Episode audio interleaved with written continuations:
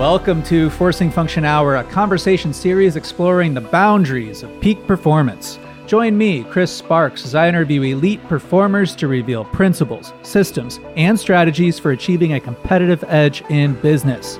If you are an executive or investor ready to take yourself to the next level, download my workbook at experimentwithoutlimits.com.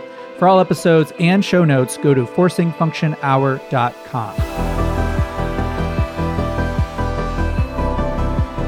Hello from Las Vegas. I am honored to introduce today's guest, Eric Lewis. Eric Lewis, known as ELEW, is a multi talented artist with a career that spans the worlds of music performance, composition, and film production. Eric started his career as a jazz and concert pianist playing with Wynton Marsalis and the Lincoln Center Jazz Orchestra. After winning the prestigious Thelonious Monk International Piano Competition, ELEW shocked the jazz world by embarking on a rock influenced solo career in a new genre he invented called rock jazz. Since then, Eric has wowed many audiences with his unconventional playing style. He's opened for Josh Groban, produced tracks for Lil Wayne, appeared on America's Got Talent, spoken to TED, and performed at the White House for the Obamas. Now, Eric has made two very notable innovations on the piano counterbop and piano turntablism. Both techniques involve simultaneously executing two independent melodies. So imagine he's playing two different yet recognizable songs at the same time, kind of like a DJ would, but on the piano. Now, I lived with Eric for five years, so I'm a little bit biased, but I think he's one of the top five pianists alive today. It's easy to dismiss someone like Eric as a total savant, just an outlier that his talents can't be replicated. Now, he certainly has immense innate talent, but much of his success is very hard earned. And I suspect that you'll find the way that his mind works to be quite interesting. Now, ELEW and I are about three stories apart at the Encore Hotel. We are both participating in the World Poker Tour World Championships.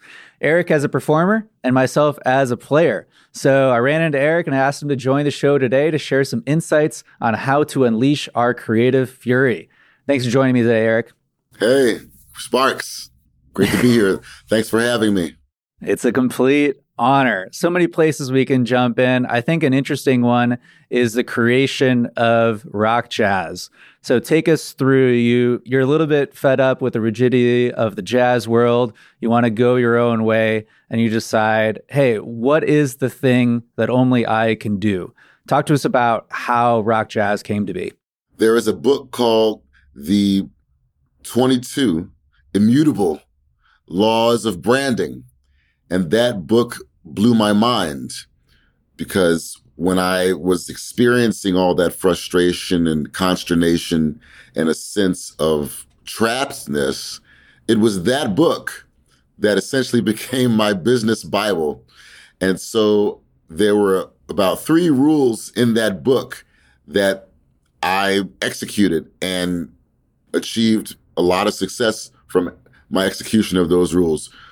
Rule number one was take a look at what everyone is doing around you that is similar to what you would like to be like. Now, this is all going to explain the rock jazz question that you asked. It's all comprehensive. So, number one, I looked around and I said, well, who's doing what I would like to do? So I noticed Yanni, who's an instrumentalist that doesn't sing. So I noticed Yanni, Liberace, Kenny G. What do they all have in common? One word names. So step one was, okay, I'm going to change my name from Eric Lewis to ELEW. And so that was step one. Number two, it says first impressions are super powerful. And so being number one or known as number one at something is super powerful. So then I said to myself, okay, how do I apply that? Can I say I'm the number one piano player? Well, I could, but there would be way too many people arguing that point whether it was true or not. So I said, nah, that's going to invite too much controversy and I won't be able to hold that ground. So then I looked at the next rule, which says, if you can't say that you're number one at something, create something that you can say you're number one at. And that gave me the idea of coming up with a genre brand name that I could say, I am number one at this. Because I just coined it. And so then began the process of me trying to figure out, okay, well, what will I call what I do? And so I thought about power piano, power jazz. I thought about all these different things. How am I going to spell ELEW? It looked weird to me at first, and all those dissonances was going on. E L O O, E L U, like all these different things. And so finally I settled upon E L E W, all caps, just like Yanni. And then I settled upon rock jazz because I was simply inverting a term that had been out there called jazz rock, which kind of implied soft hard. But my version of rock infused jazz was going to be a lot harder edged. I wasn't using jazz as a way to escape the difficulties of rock. So I called what I did rock jazz. There's some other reasons for this too, but they're sort of salacious. But either way, this one worked out as a, as a perfect, you know, answer for that question. So rock jazz. So that's how I got it. And then I was able to then say, I am the number one rock jazz pianist. And it works. And that was my wedge. That was my threading of the needle. And everything worked like a charm. ELEW sounds exotic. It's a one word name. It's all caps. What's our reference point? oh, it must be like Yanni. So all the psychological triggers were there. All the priming was there. And what does he do? It's called rock jazz. So it gave people a location for their thoughts and way to categorize me, etc. So it started off, there was a little bit of dissonance. There was ELEW, what's that? And then people somehow, the collective consciousness suddenly accepted it. Oh yeah, that's ELEW. What's he play? Rock jazz. What's the rock jazz? Oh yeah. So the human brain is a wonderful thing. I heard this great quote yesterday that tradition is peer pressure from dead people. And this feels like a really good description of jazz in that it's a very rigid definition from people who are no longer around that the music must look and sound like this. So, talk about that decision to leave what had already been a very established, successful career following in the footsteps of legends having their their sign off. This decision to embark into the unknown, go on your own, and start to create your own thing, and essentially turn your back on a lot of the people who had signed off on you so far. What was that decision like, and you know how did that process come to be? Process came to be in this way. I won the biggest competition in jazz and I was not given a record deal. And I didn't quite understand that. So that was heartbreak number one. Heartbreak number two was noticing that it was okay with the industry, the jazz industry, the music industry, the jazz industry, that I was turning 30 and nothing was happening for me in terms of being anything more than Wynton Marsalis's pianist for the Jazz at Lincoln Center Orchestra. Now, under normal circumstances, many people would be very happy with that.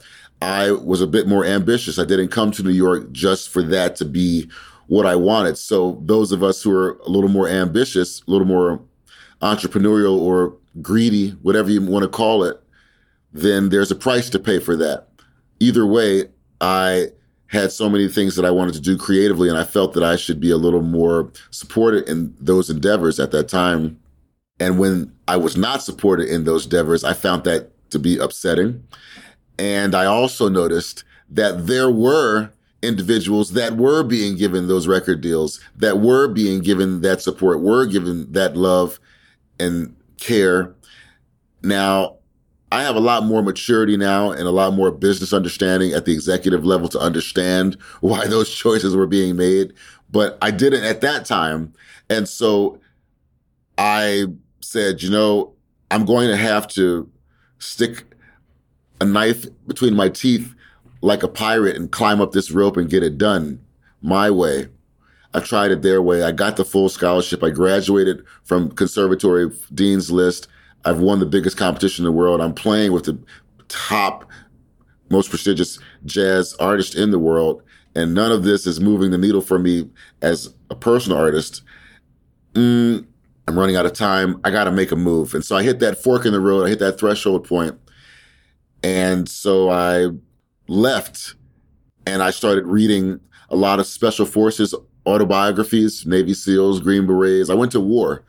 I thought about the idea that Navy SEALs are invisible because they'll carve their own path to a strike point as opposed to using the standard paths. That way they're ghosts. They're unobserved. You can't mine or booby trap the whole jungle. You don't know where they're coming in from. So I said, ah, I will carve my own path into the strike point that I'm looking for. And then I sought to arm myself with the information, the tools needed. And that's where the 22 immutable laws of branding came in. I got the fighting spirit from Musashi and the Sun Tzu and Machiavelli's The Prince and the autobiographies of the special forces members the actual business tool I applied rigidly was the 22 immutable laws of branding. And so that's more of a, the anatomy of the psychological and emotional process and the sort of junction point, the sort of foundation that led to that decision. Actually, I'll give you one more example. I was in Buenos Aires. I was in Argentina. I just completed a long world tour. We started in Moscow. And for three months, we were touring and we finally ended in Buenos Aires, Argentina World Cup. And so I remember looking out to Orchestra Hall with my Brooks Brothers suit on and thinking Kanye West had just popped up in the news for some antic. And I was thinking, wow, you know, my life is melting away as I keep trying to satisfy this Louis Armstrong, Dixieland kind of scenario here. But I want more. More is out there to be had. I could be having a little more fun than this with the music. Look at this guy, Kanye. And so somewhere in there, I started asking these questions. And so it was a combination of what I perceived as betrayals from the industry, what I perceived as others kind of setting my threshold and kind of trying to tell me this is what you should be satisfied with, that sort of thing and just kind of looking outside of the fish tank and seeing, well, wow, there are other ways that this is getting done. So let me take a chance on myself at 30. If it doesn't work out, I can always get back in here, you know, whatever, but I need to take a shot on my own. I need to take a shot on myself. I need to, I need to bet on myself really hard, really quick. Let's see what happens. This seems to be a really important inflection point in the career of anyone who goes on to outsize success is they recognize that things are going well, but I'm trapped in a local maximum here and starting to hit diminishing marginal returns that I'm going to need to leave this really good place and it's going to feel like a large step back in the short run. It might upset some people. I'm at the risk of some public embarrassment, but that ripping this band-aid off is the only way that I have a chance of getting up to the real mountain rather than this nice hill that I'm sitting upon. And you completely reinvented yourself. You took off the Brooks Brothers suit, you stood up, you came at them hard. What have you learned about reinventing yourself? What I've learned is it connects to something that Lee Iacocca once told me I ended up hanging out with Lee Iacocca through a strange series of events. He and I became friends. And we were watching the Orange Bowl at a villa in Beverly Hills. A Chrysler commercial came on. He said, Oh, yeah, I designed that. it was kind of surreal.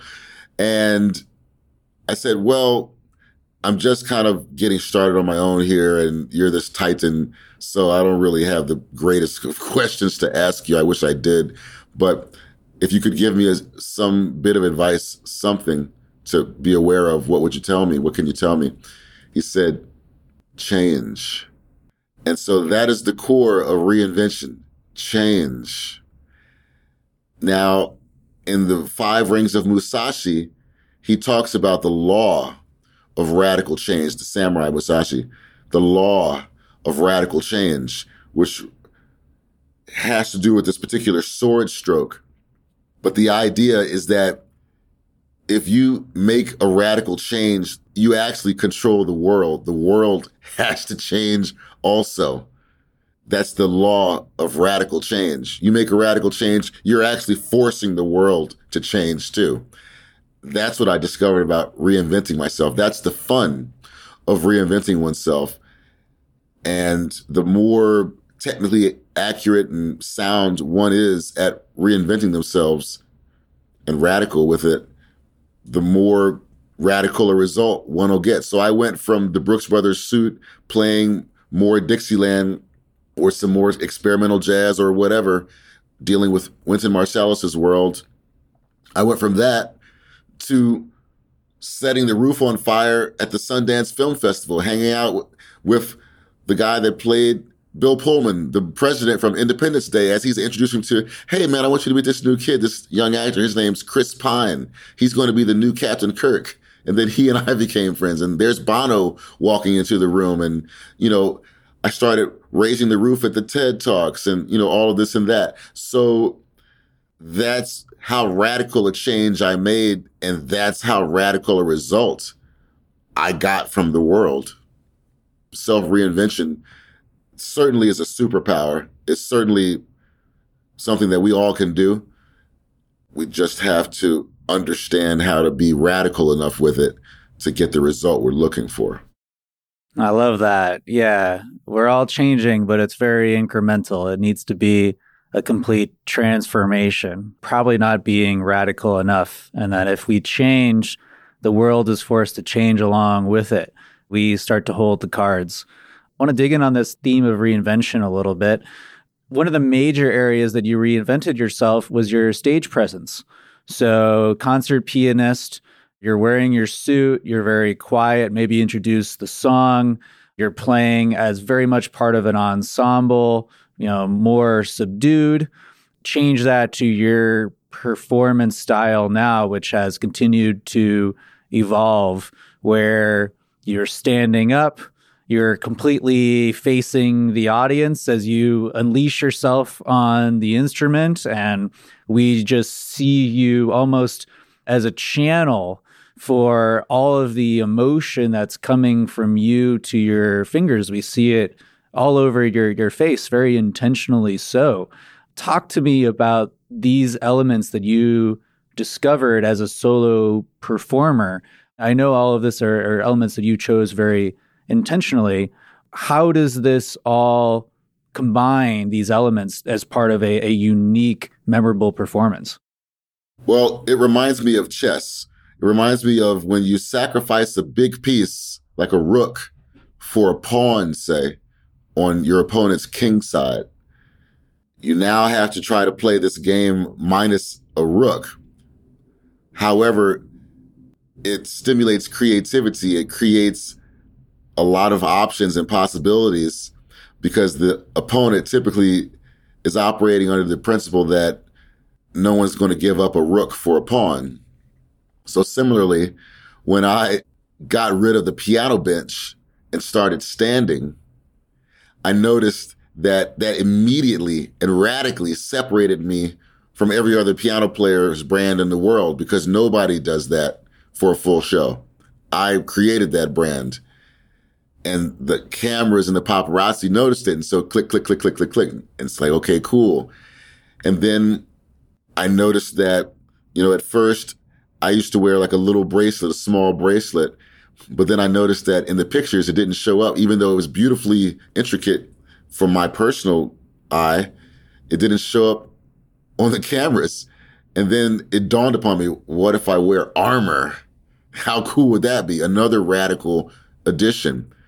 And so I began wearing armor and thus got that brand going on. That's the guy that stands and wears armor. Then I started getting people making custom armor for me, etc. And the wild hair. And uh, of course, it's another piece was, you know, this is the black guy that's playing Sweet Home Alabama. He's playing rock. That's really radical too. We would expect him to do some hip hop or some R and B, but he's playing metal playing playing Breaking Benjamin, Metallica, yeah. Linkin Park. Yeah, yeah, he's going screamo, emo, all that. So what's with this? Again, tactical, radical change. I've got all this classical technique, but if I play like church-based music that's R&B-ish, that stuff's not even designed to feature a European classical technique for the most part, harmonically and, and stuff like that. So the rock gave me the type of musical genre that had enough aggression built into it to capacitate the amount of aggression that I felt. I could go inside the piano and make those metallic, scary sounds like Pantera, Dimebag, you know what I'm saying? And so it opened me up.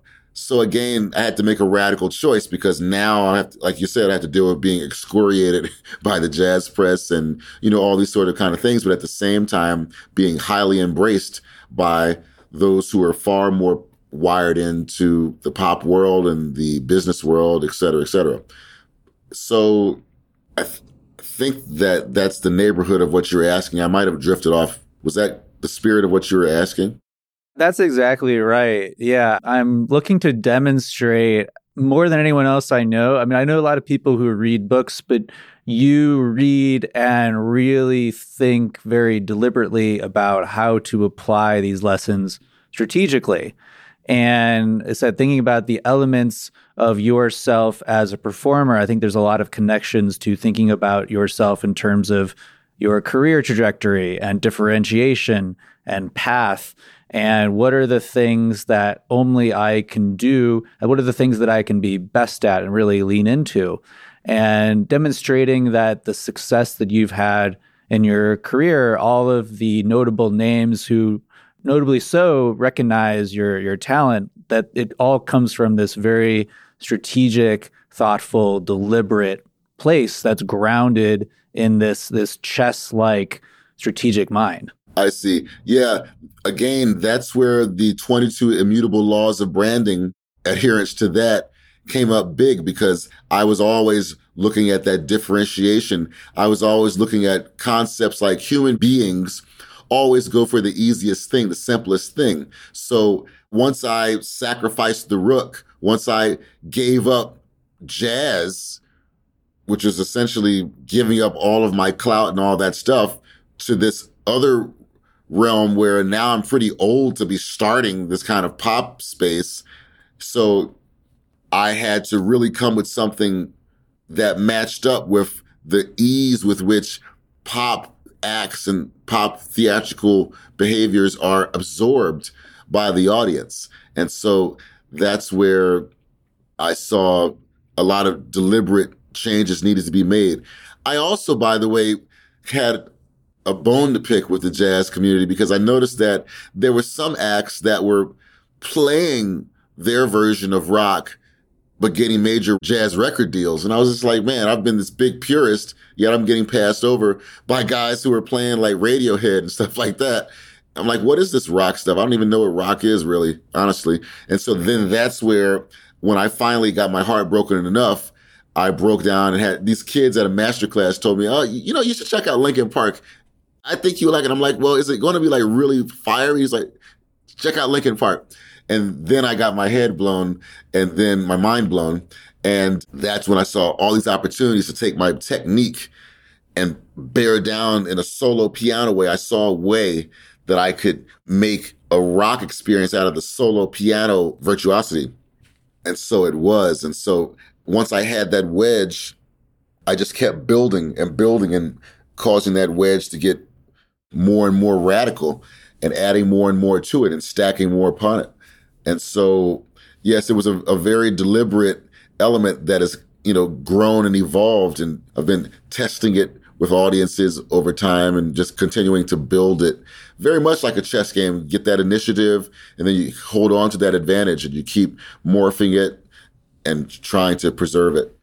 I love that wedge concept. This was a real big one when I was talking with Dan Dworkis on the show. So he's uh, emergency room doctor trains uh, emergency teams on essentially how do they have performance under extremely high pressure situations and it comes down to that of really decomposing bets to smallest possible unit and continually iterating and double down on those successful bets successful experiments as we call them here in forcing function is you're making radical but small moves. And if you see some result there you know your your opponent backs down makes a move that's suboptimal well you can press that advantage. And pick your metaphor here talking about competition warfare etc a lot of success is your ability to shift and control the field of play so bring the competition to the area where you're strongest And the best way to do that is to create a new area that has not existed yet. That's highly important because the element of time comes in there too. Time and space, which is a chess principle. Like I said, I knew that at a certain age point, I wouldn't have the flexibility. Had I not done what I did back then at this point, I wouldn't have the flexibility to make even more radical moves because the window of opportunity starts to close off, just like a chessboard. Sometimes you hit these positions where, okay, I really don't feel completely ready to sacrifice that rook for that guy's pawn.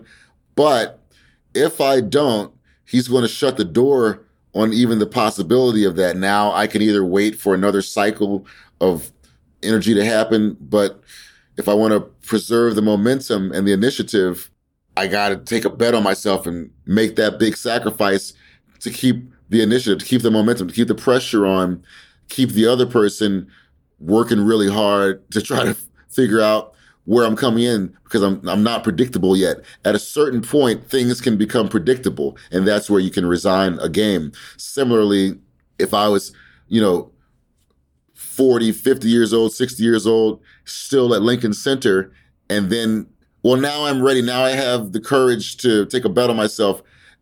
I want to start creating some brand.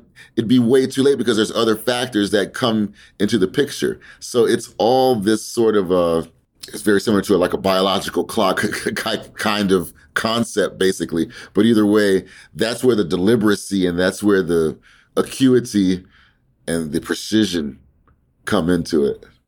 Yeah. So all opportunities are temporally limited. And if you have the ability to strike fast by knowing what you're looking for, you can receive an outsized amount of the opportunities because you're someone who's proven that they can capitalize it. And I think the chess analogy is very apt here. A lot of our late night conversations exploring the parallels between poker and chess, where a lot of the advantage in poker and chess comes from getting inside your opponent's decision loop, forcing them into uncomfortable positions where they're likely to make errors because of that that building pressure. And for those of you guys who know chess a bit, you know, Eric is quite proficient in the blitz format where you get each player gets five minutes for all of their moves. And if you run out of the five minutes, you lose the game. So time can be your enemy or your ally we were talking about this a bit last night. Talk me through this thought process as far as like moving quickly and putting your opponent back in the blender where time is now against them and they start to feel the walls closing in. What's going on when you're when you're in the middle of a match? Well, it's similar to your first question when you were asking me about what led me to leave Lincoln Center, the top jazz gig, to go out into the unknown and, that sort of a thing? The answer is a chess term. It's called Zugzwang. German word, fun word, Zugzwang. Zugzwang. Zugzwang is the position that one can arrive at where it's your turn to make a move, but there's no good moves to make. Now, when you're first starting to learn chess, you're vulnerable to some of the simple three, two, four move checkmates and stuff. As you become better and play stronger opponents, no one's going to mate you and you're not going to mate them in four moves. You're going to have to kind of grind it out and kind of get into a ground and pound or a real actual fight. So Zugzwang then becomes the new weapon. The time, position, all that stuff, it all boils, in my mind, it all boils down to Zugzwang, all the masters and hustlers that beat me over and over. That was the trait that kept appearing. That was the trend I kept seeing. They're getting me into a spot where I've got no good moves. So chess essentially becomes monopoly at that point. I keep landing on very expensive property that I don't own. So it's as simple as that. So career wise, it's the same thing. If I don't figure out a way to make my playing more distinguished or more radical, the cement will dry and I'll be fixed in this spot. So even when I decided to call what I do rock jazz at that time, I was thinking calling it rock jazz allows me to have the whole span of the rock repertoire at my disposal to employ in a jazz way, a jazzy way. So, you know, I was thinking about I've got to create space for myself. So the term that I pick has to create space for me to operate now that I'm jumping out of this fish tank and into the big ocean. So I use that behavior over and over. I'm always thinking about that. It's like, okay, with this move, how many options do I get? How much space can I get with this move? In chess, there's a thing to be avoided. It's called idle checks. That's just where, okay, sees check, gives check, as they say. You know, just because you can check someone doesn't mean you should just check them for checking them sake. That's idle because sometimes you can chase a guy's king into a better hiding place and you've exposed yourself. You've done their developmental work for them. Sun Tzu says you want your enemy to, you know, bring a lot of food to the battlefield and then you engage him and eat his food. Don't bring a lot of food to the battlefield. In the book of branding, they were saying, let your competition do the market research for you. So there's these different ways of keeping your side of the fish tank slim and streamlined and let the environment do a lot of that lifting and research for you. And, and it's kind of scavenge off of them, avoiding that zugzwang spot where, okay, I've got no more good moves. So basically, my point is I look at it as zugzwang vision. There's x-ray vision and there's zugzwang vision. I'm always looking for the short term they call it the zug. I'm always looking for the zug. It's like, okay, if I make this move and he counters it and this happens, now I'm going to be in a position where I've lost the initiative or I'm going to be in the zug. Or I'll make this little pawn move, but if that person doesn't realize that I'm trying to set them up for a zug situation where they're not going to have any good moves. If they're looking for, well, where's his attack? Where's the check? Where's the piece he's trying to take? I don't see it. That's because I'm not trying to take a piece. That's because I'm not trying to checkmate you. I'm trying to put you in a zug. If I can get you in a zug situation, you're going to have to give me a piece. You're going to get checkmated because you are going to make a move that you would never make under normal circumstances because you're in a position where you've got no good moves. That's how that happens. That's how games get won. The fight is in the Zug area. How can I get the guy in a position where he has to make a move that he would never make? You see what I'm saying? That is the concept. No one's going to just give you their king. So how many steps backwards in the reverse engineering does one have to go till you find a point that eludes or escapes their vision of what you're doing and working in that range so that by the time they see what you've been orchestrating, oh, whoa, you've been putting me in a position where I have less and less moves on the monopoly table. I've got less and less real estate and those suboptimal moves keep intensifying slowly but surely. I'm drifting into more and more suboptimal moves because you're controlling the diagonals and the, you know, the files and the center and all this.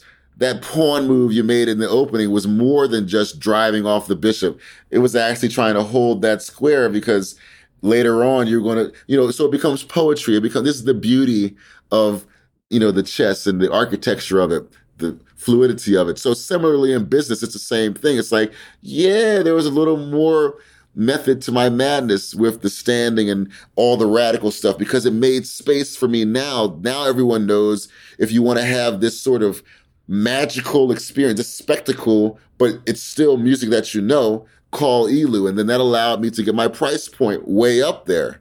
So then by getting my price point way up there, a la the World Poker Tour that I'm playing for the championship table, you know, in this nice, beautiful room hotel, it allows me to get my rest, which allows me to preserve my health, which allows me to work out and do things that I should be doing, which allows me to practice, most importantly. Guys that kind of get caught up in, I've got to do all of these gigs as a sideman with these different, you know, bands, they don't have a lot of time to practice. Next thing you know, you fall in love, you take on responsibilities there. You don't have a lot of time to practice. And so then now you're in the zug, you know, now the cement is drying. Certain windows that would need a certain degree of radical change to pop through, you no longer have that flexibility in your position. So then you have to change your ambitions and you change your future. That's sort of a kind of a thing. So in my case, that's what I've been looking at, that zug. So yeah, by doing this radical thing, I've been able to become accepted by the art community, by elite circles that have high price points that pay me for the unique thing that I have practiced on, which creates a virtuous circle as opposed to a vicious circle. So I have the virtuous circle of allows me to practice more, allows me to focus in, allows me to go through learning curves and whatever without heavy damage to myself and allows me to create more moves that give me time and space. I still want to direct films. I still want to do my whole John Carpenter routine. There's a lot. So DJing, I had to learn that skill. I had to learn computer animation, all kinds of things I've had to learn to radically expand my abilities. But each move gives me more time and space to do so, adding value. I'll, I'll leave it at this. I know this is a long thread. A taxi driver once upon a time told me a very simple phrase, and it has remained true. He said, if you have the right product, it's always the right time. I took that phrase and I reversed it and said, thus, if I have the wrong product, it's never the right time. This is how I keep myself disciplined when dealing with rejection and failures. I revert to that phrase. I must not have the right product.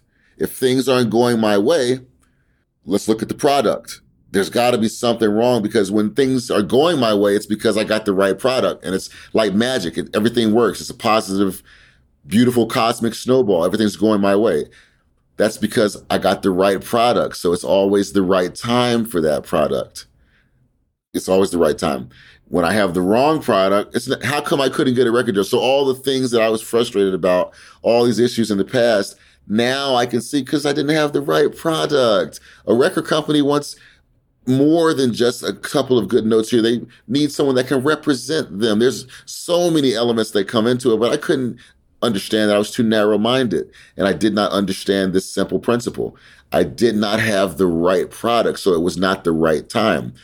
The frightening element is that you can live your whole life and never have the right product if you if you don't you know work to get the right product or turn yourself into the right product and it'll never be the right time and so that can just be a immortally frustrating things. so that's why I wanted to share this little moment here because this is the key to rationalizing and dissecting what one can be feeling frustration about in the industry, etc. And so that's the macro picture, but it's also the same in the micro. If I'm on a chessboard, I can't figure out how to get into this position. Yeah, you, you got to sacrifice something. You're not going to get in just the front door. You, you got to give them something. Now, if I didn't notice that soon enough, if I played the opening haphazardly, and the whole board gets locked up, now I don't even have any position to sacrifice anything. So that's a whole other set of vision, the sacrifice vision. So there's the Zug vision, but then there's the sacrifice vision of, okay, have I even created a position where I could sacrifice a rook? If I'm just moving pawns haphazardly, oh, now I can't move here, da, da, da, but yeah, now all my pieces that I would like to sacrifice to get into the guy's position are trapped behind my own pawns. Wait a minute, I'm in Zugzwang. Now I've got no good moves. So these things, understanding Zugzwang, understanding positional sacrifice, all these things operate as guiding principles with how one moves when it seems like you can do anything. This all influences discipline. Oh yeah, you can play anything, but actually you got to realize it's very important to think about keeping your options for sacrifice open, not just for a one to one ratio exchange, but for sacrifice. You might need to give up a rook and a knight or a queen to get inside the opponent's position. They're not going to see that they're vulnerable to such a radical sacrifice. Just like the industry didn't see that they were vulnerable to a ELEW. This guy's going to, wait a minute. He's going to wear armor, play rock. He's playing Sweet Home Alabama on America's Got Talent. He's wearing gothic boots, dressed in all black, no hip hop, you know, all this stuff, but that's all tactical. Shock value, letting people know I'm not hostile. There's so many subliminal messages that were going on with it. Playing politics, there's so many elements that were going on. And that's how I was able to create a niche that could capacitate the next set of sacrifices that I would need. And thus we keep that ability to continue re-wedging into the position. Re-wedge. Okay, there's a wedge. Great. Now let's re-wedge. Wow, we've hit a spot where looks like there's no more moves. Well, you know what that means? We got to create a new wedge before it's too late. Okay, wow. Do I really have to create a new wedge? Yeah, you got to learn how to be a DJ now. The rock got you to this point. Now you got to learn DJing. You got to become more valuable. Now you got to learn animation. Now you got to learn screenwriting and directing. Now you got to do it. The right product gives you the right time. Ah, floored, floored. I, I would never cut you off there. That was gold. So yeah, deep stuff. I'm gonna attempt to un- unpack a bit of that, mostly for my own benefit, because yeah, I thought you share there was outstanding. So first, talking about letting the environment do the lifting.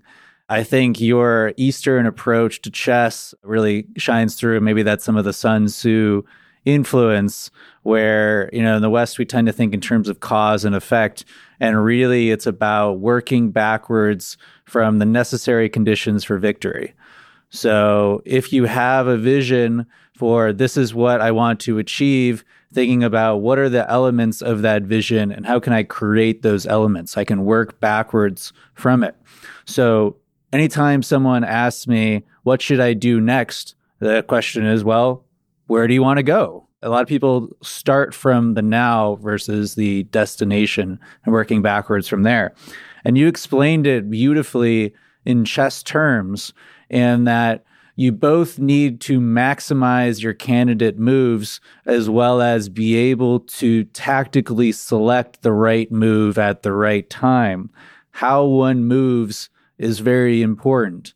So, that time and space element where you give yourself the most opportunity to have the right move available and then rec- also recognizing that right move at the right time, not moving before you have all of the right pieces in place. This reverse engineering that we have set up created the conditions for success and essentially the game plays itself at that point.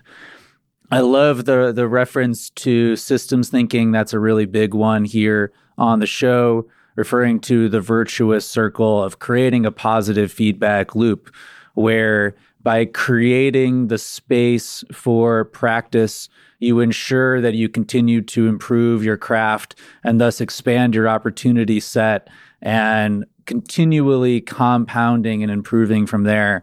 And you see a lot of founders, a lot of artists get in the position of satisfying deals or taking on gigs or product feature requests in order to keep the checks coming in, right? Keep collecting checks, but the expense of doubling down, iterating, creating that virtuous cycle around what actually differentiates them.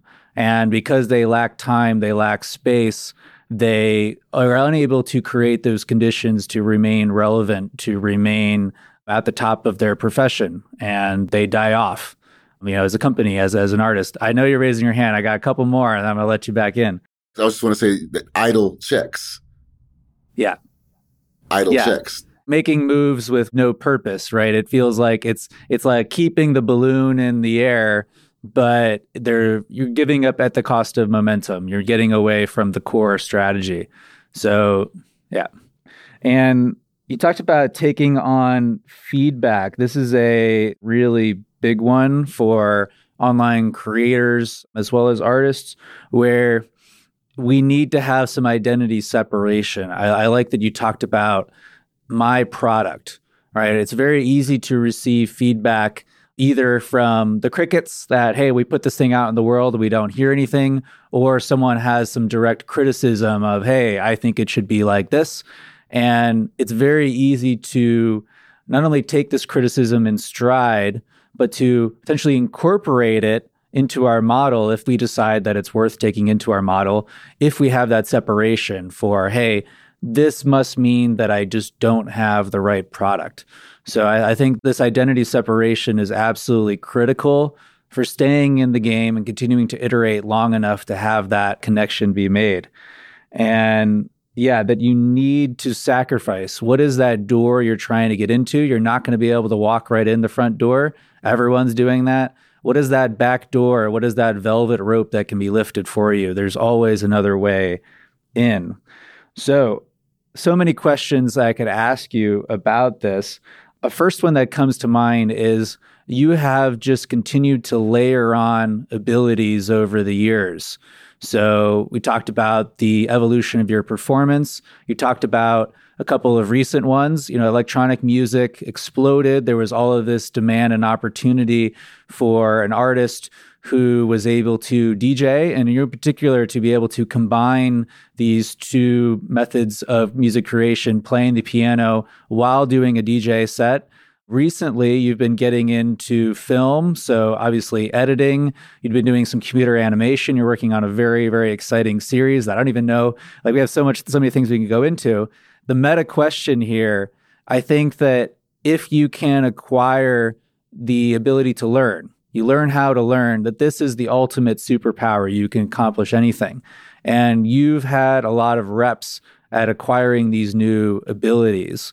What have you learned about learning? Learning is crucial, it's essential. Anyone can do it. The hardest elements have to do with understanding one's own mind's capacity to create pain for us. This is the core of radical learning.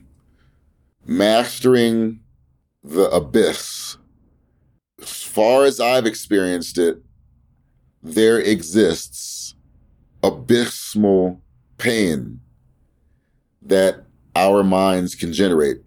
Cognitive dissonance, which seems euphemistic to say when actually experiencing the degrees of suffering that one's own mind can trigger in the body. Yet we must prevail against our own mind's capacity to torture us, to give us abysmal pain. Because on the other side of that is real power. This is learning at the most radical level. This enables radical change. This enables radical space gain, radical time gain, radical skill gain. We have to master the fine art of enduring and transcending the pain that our minds can generate for our very selves internally. That is absolutely crucial. It is absolutely essential. I used to suffer from crippling panic attacks at some at one point. It was about like 26 or so, 24, 26, 25 over there. And deep, painful depressions. So I had to, you know, deal with that and master that pain that my mind was generating. That's what got me into the neurosciences. I was very curious, like, how is it that I could be feeling this way? What's going on up there, actually? You know, I actually don't know. Well, let's learn. Let's find out who's doing what up in the brain. And I did. And boom, it gave me another wedge into pain tolerance. It gave me a wedge to create more space so that I don't jump out a window or whatever. So, learning again brings us into swift collision with the abyss. And the more you want to learn, or the more vicious the difficulty of it, what it is you want to learn is, the swifter and deeper the abyss you possibly could face might be. Some things are fun to learn and they agree with us, but there exists other things that are absolutely alien to us. Absolutely alien. And those absolutely alien things oftentimes hold the keys to victory.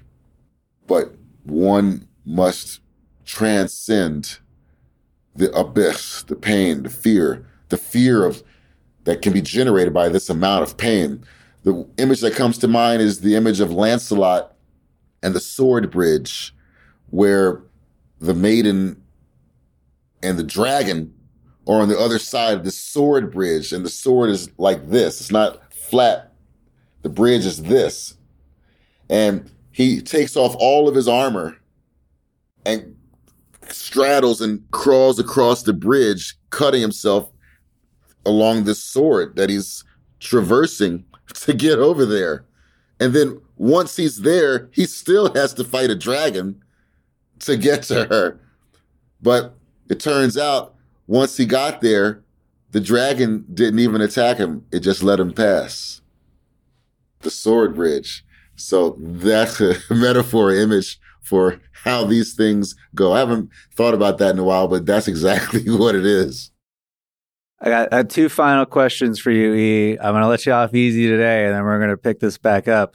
So you mentioned wanting to understand your own mind as the gateway into your delving into neuroscience. And out of this exploration came counterbop. And we're going to have to drop a couple videos in the show notes because, man, rock jazz is one thing seeing you perform counterbop for the first time for me i imagine like you're a guitarist in the uk and jimi hendrix walks in and you hear jimi hendrix play for your first time you're like i didn't know that instrument could do that that is crazy so talk to me about the creation of counterbop what did you discover about the inner workings of the mind that told you that it was possible to split your brain in two like that? Well, I noticed that it's a, a normal thing that occurs in classical music from Bach, you know, counterpoint. And Art Tatum, the great jazz pianist, was reputedly able to play two different things at the same time, two different songs at the same time. He never got recorded doing it, but it was supposedly something that he could do. Legend has it. So I decided to, like Galahad, search for the Holy Grail and let nothing stop me. And so I researched every possible thing. I'm like those villain guys that have scoured the planet looking for this particular aspect that would create the ultimate power. And so neuroscience as I said, the buck stops here. It starts here and it stops here. The brain. There's got to be a way. And the issue, as far as counterbop goes, was mostly about how to use the syncopations and rhythms of jazz bebop between the hands.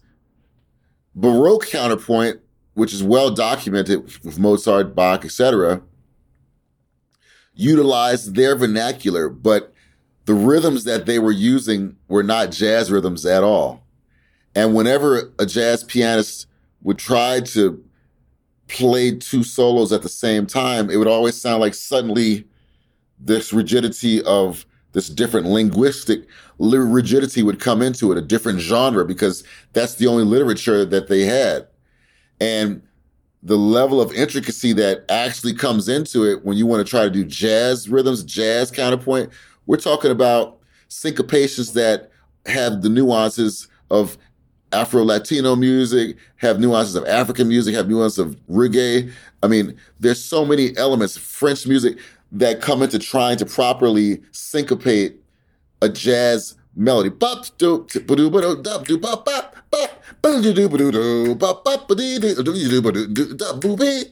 That's very different from bing ding ding dun dun dun dun dun dun.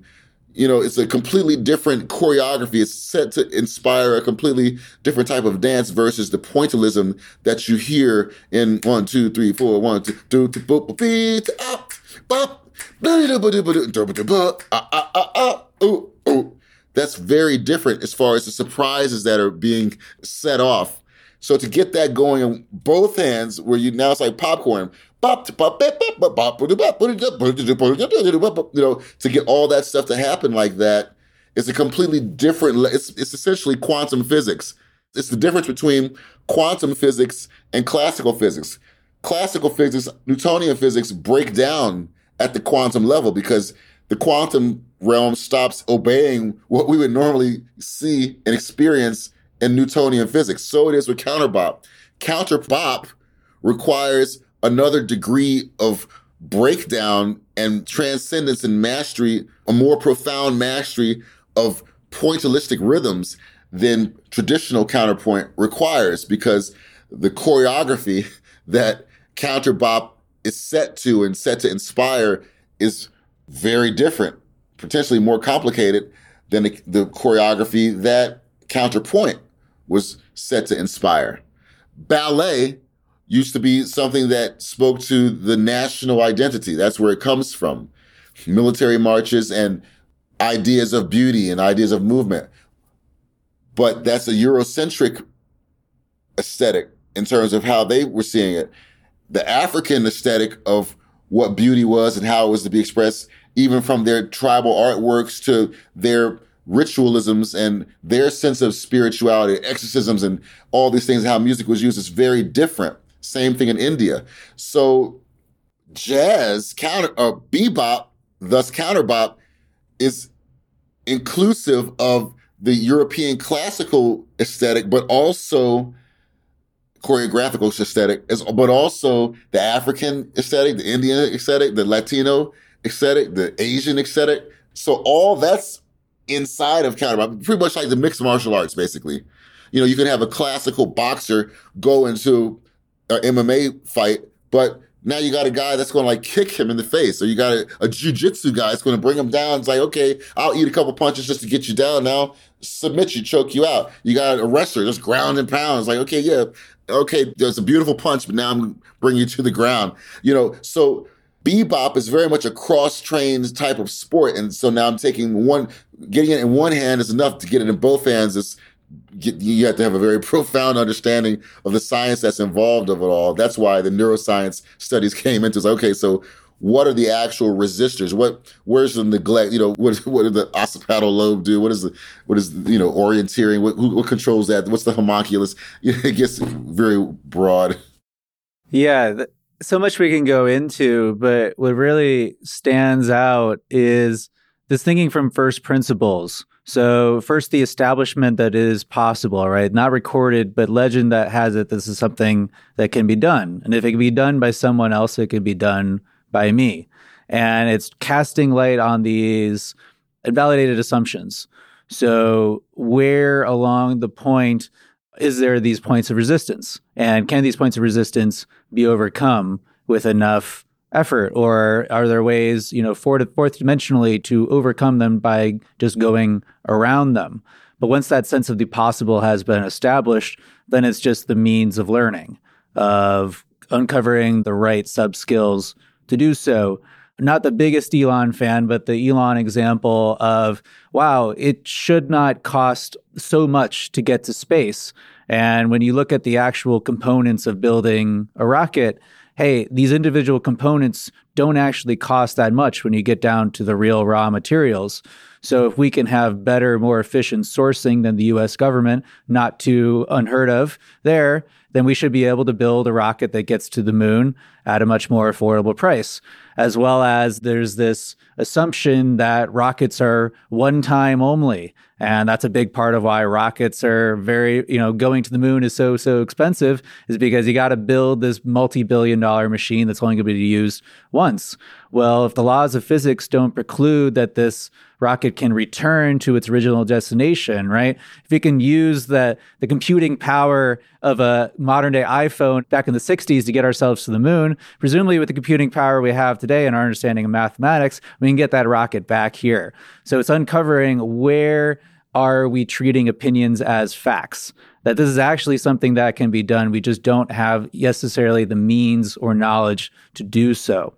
ELEW, I know it's almost showtime. I want to make sure you have time to prepare. My final question for you You're gearing up for a big performance moment. You're going on stage as you're about to do at the final table today, or you're going on set as director. You're going into the studio to record your album. Put us in your mind. What does that preparation process mentally look like for you? Well, the preparation is very much one of being ready to learn.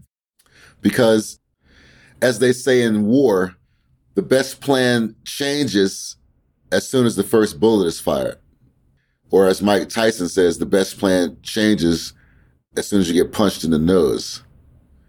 So one has to have a sense of vigilant openness and awareness. So that's where I go into a place of Zen vigilance and openness and awareness so that I can have the best opportunities to implement what I've practiced. It's very, almost very martial arty where I want to throw this punch or if it's chess, I want to play this move or, but you gotta really wait. You gotta really make sure your spot is correct. There's a there's a, a word that the hustlers use in chess. It's a simple word. They call it the say. He's got a say in that too. Your opponent has a say. The say, the say, the say, the say. So that's the shorthand. So like today, I don't know how my performance is set up. I saw the other artist's performance yesterday, but I don't know how they want me to dose mine. So I've got to be ready to quickly rearrange what I've got. I'm not going to have the same amount of time. I, and I haven't been told. So I've got my technique ready to receive adjustment. Floyd Mayweather, they say his ability to adjust in the ring is what has allowed him to be undefeated. So that's the big skill being able to adjust in real time. So again, it gets back to Zugzwang.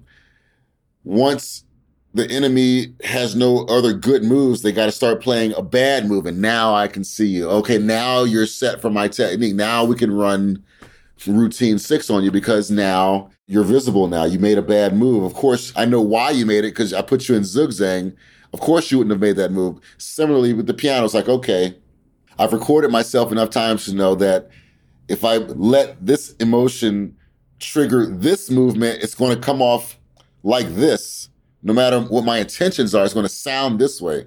So we want to sacrifice that. We got to avoid that. So I'm thinking about that today as I prepare to be on ESPN, etc., and record it at this high level, high production value. I'm thinking about, okay, when I go to play Smells Like Teen Spirit or something like that, how do I, in real time, keep this from sounding too harsh? But not docile at the same time? How do we rock this, but keep the piano sounding sweet in general for the production value of it all? So I got to stay loose. I can't jump at every moment to try to be amazing. I've got to realize it's okay. Sounding good is amazing enough.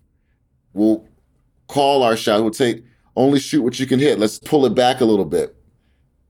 And that's how I got a good bootleg from Delilah that she recorded last night. Uh, that was going through my mind. That was why it was so important for me to perform there to kind of get this. Let me hear the bootleg, you know, because now I can gauge. Oh yeah, see, I was going to push a little harder there, but I decided to hold back. And sure enough, it sounds better on the bootleg. Live performance, you can get the audience to feel all kinds of energy, but a bootleg is what these recordings are the World Poker Tour, they'll re-air it, and the audience sitting at their home is not under the same spell that the live audience is under. They're listening to things almost more robotically. It's a whole different element that's in place. And so got to be really aware of that because now it's like, whoa, they're not under the athletic, energetic spell.